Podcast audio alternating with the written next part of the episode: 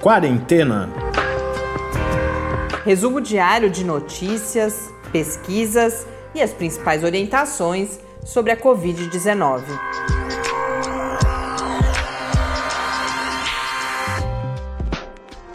Quarentena, dia 219. Olá, começamos agora nosso duzentésimo décimo nono encontro aqui no Quarentena. Eu sou Mariana Petzo. Eu sou Tarso Fabrício. Hoje, e eu espero que vocês não tenham a mesma reação que o Tarso teve quando me perguntou qual era o tema do programa de hoje, a gente vai voltar a falar de vacinas. E hoje, exclusiva a reação do Tarso, porque foi, mas de novo, não aguento mais. E eu imagino que essa seja a sensação de muitas pessoas, mas a gente está nesse momento em que, além de, de forma é, legítima, esperada, natural, haver muita informação circulando sobre as vacinas, porque a gente está tanto nos estágios finais dos estudos clínicos, mas há, claro, cada vez uma, uma, é, uma, é crescente a expectativa de algum resultado dos estudos de eficácia mas a gente tem também, por esse cenário de grande expectativa, toda uma guerra política em diferentes níveis e que se acirra aqui no Brasil devido. Você tem isso nos Estados Unidos também, e aqui é devido à proximidade do processo eleitoral. E aí toda essa. É claro que a principal questão posta nesse momento é o enfrentamento da Covid-19 e isso é então apropriado no cenário eleitoral. E aí a gente tem essa confusão de informações que a gente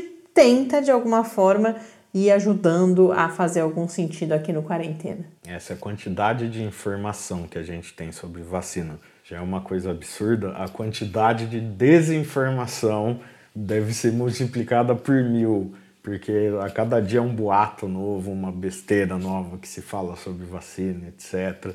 Então, é, apesar de, de, não aguentar mais ouvir falar esse papo, é realmente importante a gente comentar é, do que está acontecendo né, é, em relação às vacinas. É, o, esse comentário do Tarso é, oferece a oportunidade de a gente comentar algo.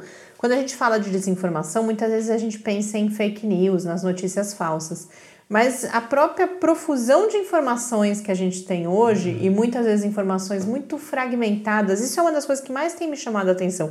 Você tem uma notícia, por exemplo, toda essa coisa com o anúncio do Estado de São Paulo de ontem, que no final não anunciou nada, mas que vira a manchete: ah, a vacina chinesa é a mais segura.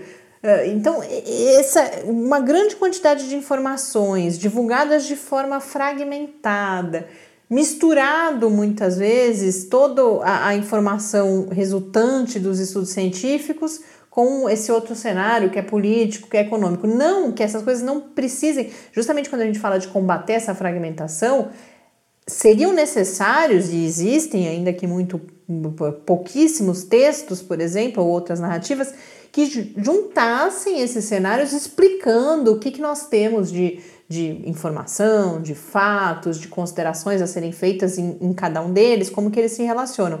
Mas quando tudo vem meio que junto, misturado, só para muitas vezes render manchete, inclusive, aí você tem uma responsabilidade que é dos produtores de desinformação, de atores sociais diversos aí com interesses escusos, mas há uma responsabilidade da própria mídia também quando divulga isso dessa forma. A gente gera desinformação sem necessariamente estarmos falando de notícias falsas, porque toda é, eu, várias coisas que eu vou trazer aqui hoje, por exemplo, toda essa eu chamaria de uma espécie de confusão desses anúncios todos aqui no estado de São Paulo. Aí um, um, outro cenário com a vacina russa, com a Sputnik V. Você não tem mentiras né, nas coisas que estão sendo noticiadas, mas a forma como elas são noticiadas e a grande quantidade de informações que a gente tem acaba produzindo um cenário de desinformação e o que a gente tenta trazer a nossa contribuição, ainda que pequena aqui no quarentena, é ir oferecendo de certa forma mapas para a gente ir navegando essa bagunça toda. Mas, antes de falar das vacinas, vamos aos números. O Brasil tem, no dia de hoje, 5.250.727 casos de Covid-19 oficialmente registrados, com 154.176 mortes, foram 271 as mortes registradas nas últimas 24 horas. O olhar para o estado de hoje traz é, é, simbólico, de certa forma, do receio que há para as próximas se semanas no Brasil. O estado do Piauí é o único estado brasileiro nesse momento que registrou nas últimas semanas, nos últimos dias aí, uma alta na média móvel tanto de mortes quanto de casos. Piauí tem nesse momento 106.394 casos, com 2.295 mortes. Foram nove mortes registradas nas últimas 24 horas, mas há uma preocupação muito grande no estado por causa desse, desse novo crescimento e por causa disso algumas medidas foram tomadas. A mais importante, a, dois conjuntos aí que mais relevantes. Um, é, uma medida é a determinação de lei seca às sextas, sábados e domingos para consumo, claro, é, em estabelecimentos comerciais ou na rua de bebidas alcoólicas, isso visando diminuir as aglomerações. E além disso, já vários municípios do estado do Piauí estão cancelando as suas campanhas eleitorais, não a campanha em si, não a realização das eleições, mas a realização de eventos como carreatas, comícios, que provocam aglomerações, porque há um entendimento, há uma compreensão de que são essas aglomerações do período eleitoral que podem estar, essas e essas aglomerações em bares, restaurantes, essa, essa vida noturna, é isso que deve estar, a leitura é que isso que estaria provocando esse aumento dos casos no Piauí. No mundo, nós temos 40 milhões 121.878 casos de Covid-19, segundo a Organização Mundial da Saúde, painel da John Hopkins, o número é de 40 milhões 489.201 casos, com, aí sim, 1 milhão 119.620 mortes. Bom, atualizando, eu confesso para vocês, quando eu fui fazer a pauta hoje, eu fiquei até confusa se eu já tinha falado ou não essas informações que eu trago sobre a Coronavac, a vacina da, da companhia chinesa Sinovac, que vem sendo desenvolvida em parceria com um acordo aí de transferência de compra de doses e de transferência de tecnologia com o Instituto Butantan, aqui no estado de São Paulo. E por que, que eu fiquei confusa? Porque o que se disse na coletiva, que aconteceu depois que a gente gravou o episódio de ontem, foi exatamente o que já tinha vazado antes, então a gente, em linhas gerais, já comentou aqui. Fundamentalmente, a minha avaliação é que essa coletiva não noticiou absolutamente nada.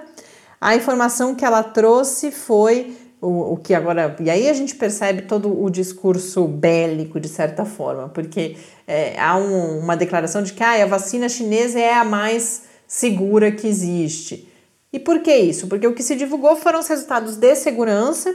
Então, uh, foram registrados efeitos colaterais em apenas 35% dos voluntários aqui no estudo brasileiro, é importante notar, embora a maior população de teste da, da Coronavac seja aqui no Brasil, sem dúvida nenhuma, nessa fase 3, né? E apenas 35% registraram os eh, efeitos colaterais, enquanto outros, em com outras vacinas esses efeitos aparecem em até 70% das pessoas. É claro que boa parte desses efeitos nas outras vacinas e também aqui efeitos relativamente leves, então uma febre baixa, alguma dor no local da, da aplicação. E outra coisa que foi eh, destacada é que não houve efeitos colaterais chamados de grau 3, que são aqueles mais severos que apareceram nos testes de outras vacinas, e agora disse que para a Coronavac não há esses efeitos adversos. No entanto, não há divulgação dos resultados de eficácia, há uma afirmação de que esses resultados devem aparecer em novembro ou dezembro, e a Anvisa já disse que após o encaminhamento da toda a documentação, deve levar 60 dias no mínimo para, ou em média, para aprovar para todo o processo de regulação das vacinas. O que significa que não haverá vacinação em dezembro com a Coronavac. Ainda que nós tenhamos os resultados mais positivos possíveis e a gente aguarda que sejam, com esse cronograma que a gente vê, como já previsto, e aí eu faço questão de dizer, porque aqui no Quarentena a gente sempre disse isso, embora uh, tenha circulado a informação e alguns especialistas continuam falando em aplicação ainda em 2020, não, não dá para entender com base se é com alguma informação que a gente desconhece, mas com os dados que são públicos e com o que se sabe do desenvolvimento de vacinas, a gente sabe que é altamente improvável, provavelmente impossível, que tenhamos o início da vacinação ainda em dezembro. Uma outra informação importante, eles falam, nesse caso, nas doses previstas, então, da Coronavac, é, a, a previsão é que haja 46 milhões de doses aqui no Brasil em dezembro, depois mais 15 em fevereiro, mais 40 em maio, e ontem a gente à noite uh, assistia uma entrevista uh, no, num canal de televisão de um, de um especialista em saúde pública, justamente tratando desses números e mostrando pela análise não só desses números, né, mas das doses previstas com todas as outras vacinas, concretizando o que a gente também vem fazendo questão de, de reiterar aqui, é que não haverá doses suficientes num primeiro momento para uma vacinação em massa. Então, quando falamos em início de vacinação, sempre bom lembrar, a gente está falando da vacinação, primeiro, de profissionais de saúde e em seguida de parcelas da população, que aí há uma decisão a ser feita, inclusive que parcelas serão essas, mas cada vez mais se fala, por exemplo, nas pessoas idosas como grupo de risco. E aí, ainda sobre essa a guerra, o que eu estou chamando aqui de guerra da, das vacinas, há todo uma, um, uma, um debate público, uma discussão entre o governo do estado de São Paulo e o governo federal. Isso já tem relação não só com as eleições municipais, mas com as próximas eleições presidenciais. E o governador João Dória tem uma reunião amanhã, quarta-feira, no Ministério da, da Saúde. Então, tava toda essa queda de braço, houve toda um, uma polêmica sobre a vacina ser obrigatória ou não, também eh, algumas pessoas preocupadas. É, Colocou-se um debate público agora sobre obrigatoriedade, é importante que se faça esse debate, mas nada está definido. O que a gente tem são fundamentalmente é, bravatas, acusações e, como eu venho dizendo, com outros objetivos que não de fato informar a população e isso é lamentável. É muito triste que mais esse é mais um, um uma das facetas da, desse cenário dramático que a gente vive aqui no Brasil. E aí, a, a, outra confusão de ontem também foi que um, um dos, das autoridades relacionadas à vacina Sputnik V, que é aquela a vacina russa, disse que já há alguns acordos firmados com o Brasil, com o estado da Bahia, com o estado do Paraná. Já se fala, inclusive, que a produção se dará no país em parceria com a União Química. E aí, o, o diretor desse fundo russo, que é o, o responsável pelo financiamento da, dessa, da Sputnik V, inclusive, disse que aguarda o registro da vacina aqui no Brasil para dezembro. Mas aí a, a Anvisa se pronunciou falando que ninguém pediu o registro ainda. Então, mais uma vez, a gente vê que o que se fala não é exatamente o que está concretizado enquanto fato. Ainda sobre a situação aqui no Brasil, o jornal Valor trouxe uma série de matérias sobre vacinas também, que eu trago aqui rapidamente as informações. Uma delas fala que a OMS teria feito um convite ou teria eh, se manifestado sobre o Brasil se envolver em mais testes clínicos de mais vacinas. Lembrando que há um interesse muito grande no país por uma razão triste, que é pela pela existência dos casos de um grande de uma transmissão ainda bastante alta, isso acelera a realização dos testes, porque esses testes dependem das pessoas estarem expostas ao vírus e se contaminarem para que possa ser verificado se no grupo que tomou a vacina há uma contaminação que é menor do que no grupo que tomou placebo. Mas inclusive eu estou lembrando que ontem a gente falava da, daquela possibilidade de, de alguns grupos independentes olharem, né? Para os dados do, do, da vacina quando atinge um número X de pessoas. É, são comitês independentes é. previstos nesses e estudos. Da Coronavac né? era 61 Isso. e ainda não chegou, né? Não, então, não, assim, já faz alguns meses que a vacina está sendo testada no Brasil, acho que dois ou três meses, né? E ainda a gente não bateu nesse número de. E em 13 mil pessoas, pessoas, Porque é, esse é um dado interessante que eu já, já coloco aqui, que esse texto do valor traz. Quais vacinas estão sendo aplicadas em quais estados aqui no Brasil. E aí tem esse dado da Coronavac, são 13 mil pessoas em seis estados brasileiros e não chegamos ainda em 61 casos. Uhum de Covid-19. Até tem uma manifestação, não sei se é do secretário de saúde do estado, mas de alguma autoridade do estado de São Paulo, falando que, é lógico que ele está falando isso enquanto propaganda, mas em parte ele tem razão, que quando você toma. São profissionais de saúde, é importante lembrar, que estão sendo participando desse estudo, e se você toma uma série de cuidados para evitar a contaminação. Você vai dificultar essa contaminação, com vacina ou sem vacina. Estou lembrando aqui, inclusive, que uma vacina contra a dengue que está sendo testada né, no, no, Brasil pelo Butantan. Do Butantan, inclusive. Ela não conseguiu ir para frente ainda, os estudos, justamente porque não consegue bater nesse número de casos para eles conseguirem analisar certinho a eficácia da vacina. Né? É porque Quer a gente dizer, teve uma, um surto se, menor é, no ano não passado. Não sei se eles ainda estão, continuam testando, talvez todos os esforços tenham se voltado para pensar na, na, na, vacina da Covid, né? Mas eu me lembro que foi exatamente, essa vacina acabou se atrasando, a evolução da, das pesquisas com ela, porque teve um ano que a, a epidemia foi bem menor do que era previsto e dos participantes dessa pesquisa, pouca gente acabou se, sendo infectada né, e contraindo dengue. E aí, então, uh, essa informação que eu destaquei como interessante, é bom a gente recapitular aqui. Nós temos nesse momento quatro vacinas em testes de fase 3 aqui no Brasil. Uma delas é justamente a Coronavac, 13 mil voluntários nos no Distrito Federal e nos estados de São Paulo, Rio Grande do Sul, Minas Gerais, Paraná e Rio de Janeiro. Um outro dado interessante é que a Coronavac ela está sendo testada, além daqui, apenas na Indonésia e na Turquia com previsão de início de testes nas próximas semanas também no Chile. É claro que ela teve as fases 1 e 2, ela teve testes na China, mas agora a China praticamente não, não, tem, tem casos, então não, não adianta fazer o teste lá. As outras três vacinas, uma é a da AstraZeneca Oxford, com testes em 10 mil pessoas nos estados de São Paulo, Rio de Janeiro e Bahia. A da Pfizer, aí é um conjunto menor, de apenas 2 mil pessoas em São Paulo e na Bahia.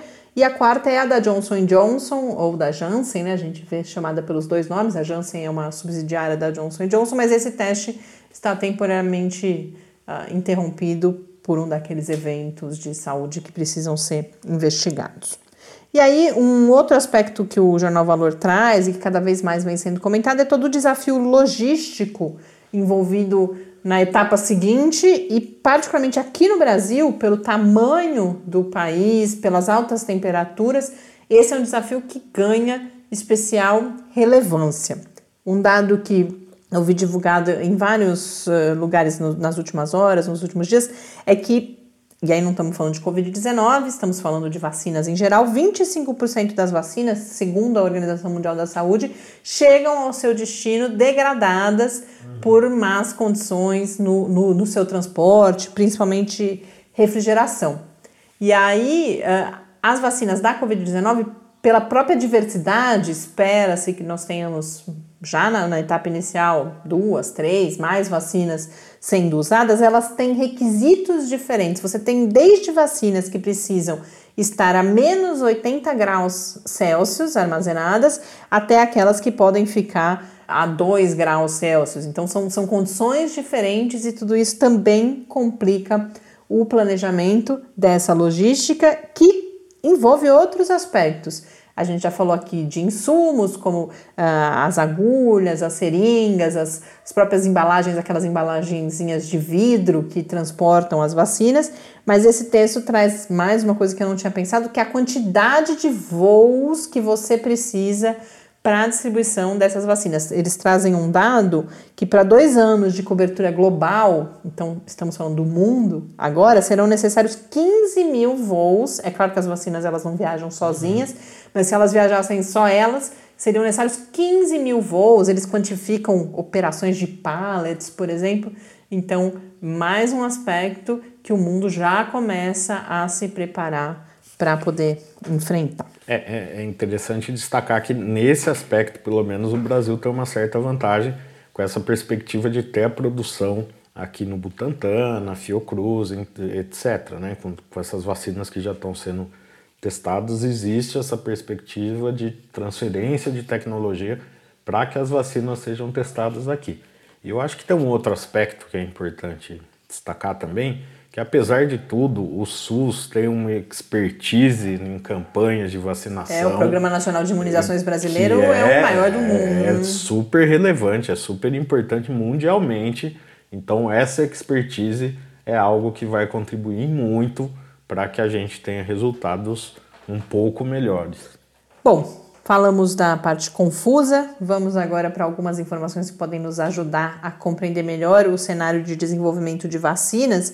Eu separei dois textos nesse sentido, um mais simples e outro um artigo mesmo que foi publicado na Cell, que fazem esses apanhados. O primeiro deles, que é um, texto jornalístico publicado na The Conversation, é um apanhado da vacina de Covid-19 e, mais especificamente, do que eles chamam de as duas que estão liderando. É claro que há um viés aí, porque eles elegem a da AstraZeneca e a da Moderna, tudo bem, estão no grupo de liderança, mas eles estão ignorando, por exemplo, as candidatas uh, chinesas. Mas o texto é muito interessante, na verdade, é um resumo de outros textos já publicados na The Conversation, com links. Então, são muitas matérias para quem se interessar em se aprofundar em um ou outro ponto. Eu recomendo que confiram lá no Quarentena News, em www.lab.ufscar.br barra Quarentena News, esse texto da The Conversation, que vai falar sobretudo de como agirão é, vacinas em geral, com foco nessas duas vacinas, na, na de Oxford e na da Moderna.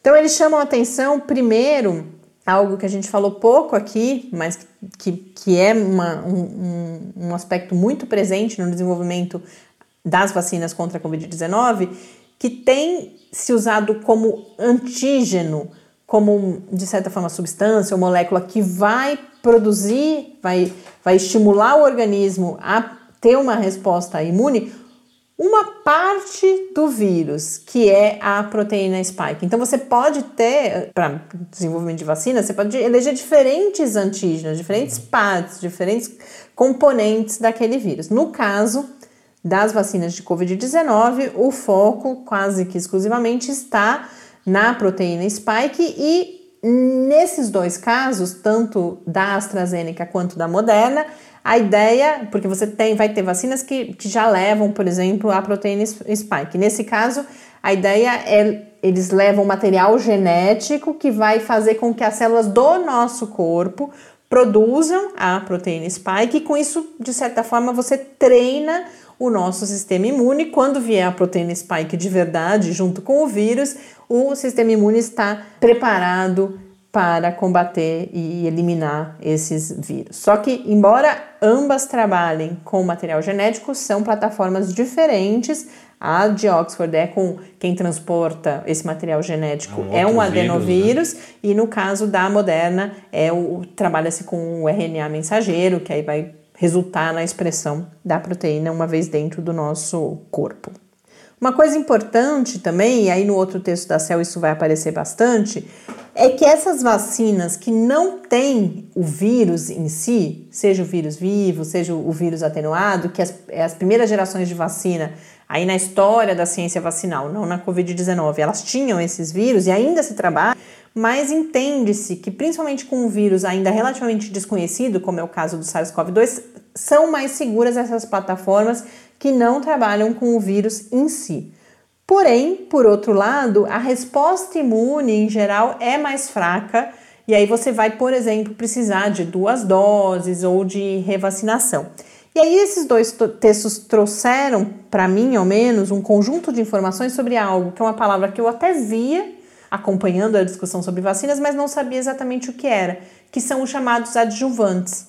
Eu pensava nos adjuvantes, de certa forma, como quando a gente vê bula de remédio, os recipientes, ou alguma coisa que seria assim um suporte para aquele ingrediente ativo, mas não é exatamente isso. Assim, e depois o artigo da CEL, que, que eu também separei para vocês, vai mostrar isso que descobriu-se ao longo do desenvolvimento da ciência vacinal que esses adjuvantes, essas substâncias que são adicionadas às vacinas, elas também vão uh, ajudar, eles também vão ajudar na construção dessa resposta imune, porque você tem aí uma combinação entre algo que faz tempo que a gente não fala, mas já abordamos várias vezes.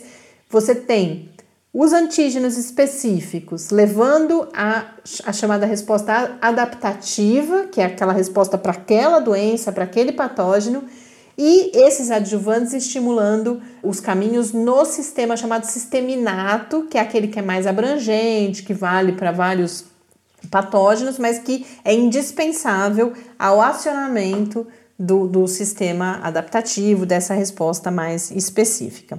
E um outro aspecto que esses textos trazem também é a busca por vacinas que uh, estimulem uma resposta nas, nas, chamadas mucosas. São diferentes mucosas. No caso da Covid-19, presta-se muita atenção, por exemplo, ao nariz, que é o local de infecção do vírus. E se você tem vacinas que levam essa resposta imune nessa mucosa, que é a mesma que é usada pelo vírus para infecção, você pode ter uma resposta imune que é mais potente, por isso que se pesquisa, por exemplo, a vacina que pode ser nebulizada, né? Que é, que é, ou você tem vacinas orais, aí não ainda no caso da Covid-19, mas que busca-se justamente esse tipo de resposta imune. E aí depois o, o texto da Conversation vai falar dos desafios envolvidos na fabricação, na logística, que a gente já tratou aqui um pouco, mas, uh, para a gente não se alongar demais, apresentar rapidamente o outro texto, que é esse daí sim, um, um artigo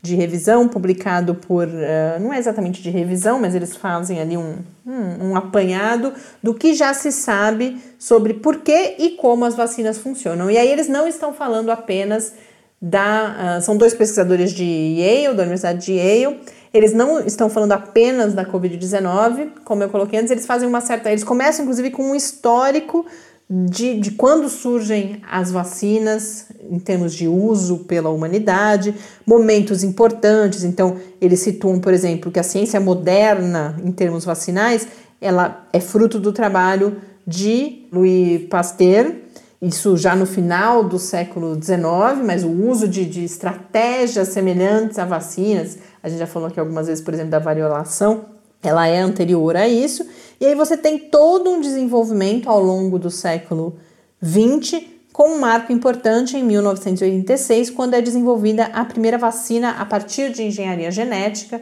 que é a vacina para hepatite B. Mas, apesar desses avanços, um, uma primeira, um primeiro registro importante no texto é que até muito recentemente tudo isso acontecia de uma forma muito empírica, no sentido de quase de tentativa e erro, e que o chamado design racional de vacinas, que é bastante baseado nos avanços tanto das tecnologias de sequenciamento genético quanto de bioinformática e até mesmo de ciência de dados, que isso é muito mais recente e que de certa forma entra num primeiro grande teste nesse momento da Covid-19.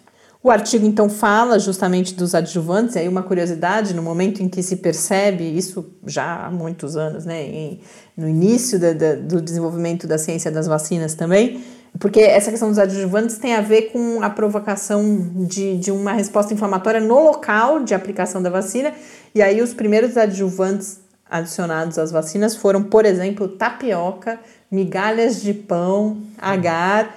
E é lógico que hoje a gente tem um conjunto de, de, de, de moléculas aí muito mais complexas e, e, e, com controle, com uma síntese muito mais sofisticada do que esses primeiros adjuvantes.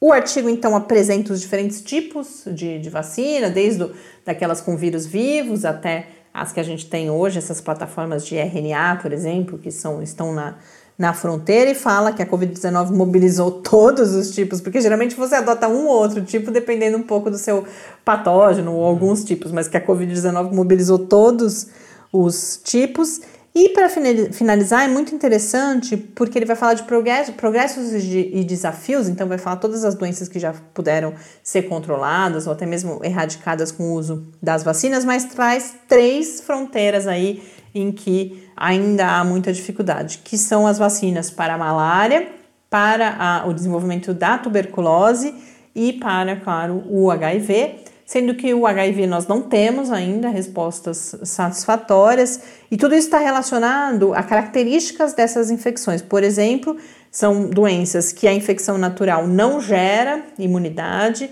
não há correlatos que são essas substâncias. Você pode medir o nível de anticorpos ou outras substâncias, outras análises bioquímicas que você faz e você consegue saber se aquela pessoa é imune ou não, isso não existe para essas vacinas, então tudo isso traz uma dificuldade de você compreender, inclusive, o mecanismo que gera a imunidade, e também são vírus que têm mecanismos evasivos, né, que, que vão se modificando para enganar, de certa forma, o nosso sistema imunológico. O HIV, infelizmente, não conseguimos ainda superar esses desafios, apesar de haver muita pesquisa nesse sentido. No caso da malária, o que nós temos é agora uma vacina, a primeira com algum com resultados significativos, mas vejam só o que significa significativo. Ela, o último estudo, o estudo de fase 3 que foi realizado dessa candidata, resultou em 39% de redução das infecções e 29% das reduções mais severas, e já é considerado um avanço. E está em fase de teste piloto em três uh, países do continente africano: Malawi, Gana e Quênia. A da tuberculose também nós temos os resultados de fase 2. No caso da tuberculose, não é proteção contra a infecção, é evitar o desenvolvimento da doença em uma população que tem ela latente, e aí nesse caso essa vacina ainda em fase 2, então agora com resultados de fase 2, levou a 54% de redução das infecções. E aí o, texto encerra de fato colocando quais seriam assim as fronteiras para o desenvolvimento futuro das vacinas. Falam em uma abordagem que eles chamam de sistemas, que tem a ver bastante com isso que eu colocava antes, de grandes bancos de dados que podem ajudar nesse design racional de vacinas futuras.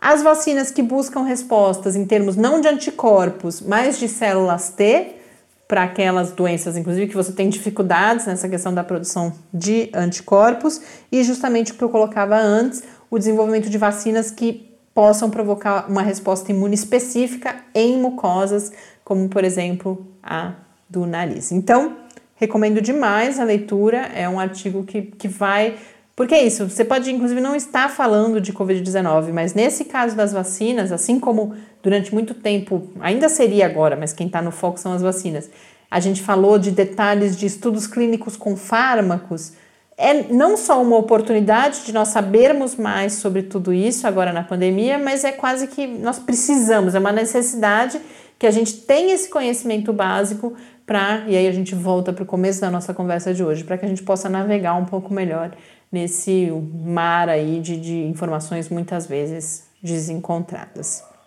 Com isso, encerramos mais um episódio aqui do Quarentena. Espero que tenha contribuído, então, essa síntese que de certa forma a gente fez para vocês, de coisas que a gente vem lendo. Sem dúvida, voltaremos a falar de vacinas algumas vezes aqui. Uma síntese das vacinas. Um grande abraço e até amanhã. Até amanhã. Quarentena é uma realização do Laboratório Aberto de Interatividade para a Disseminação do Conhecimento Científico e Tecnológico, o LAB da UFSCar, e do Centro de Desenvolvimento de Materiais Funcionais, CDMF. E conta com o apoio da Fundação de Amparo à Pesquisa do Estado de São Paulo. Pauta, produção e apresentação: Mariana Pezzo e Tárcio Fabrício. Arte e design de Henrique Mateus. Desenvolvimento web, Eduardo Martins. Edição de áudio, Lucas Stefanuto. Apoio Fundação de Amparo à Pesquisa do Estado de São Paulo.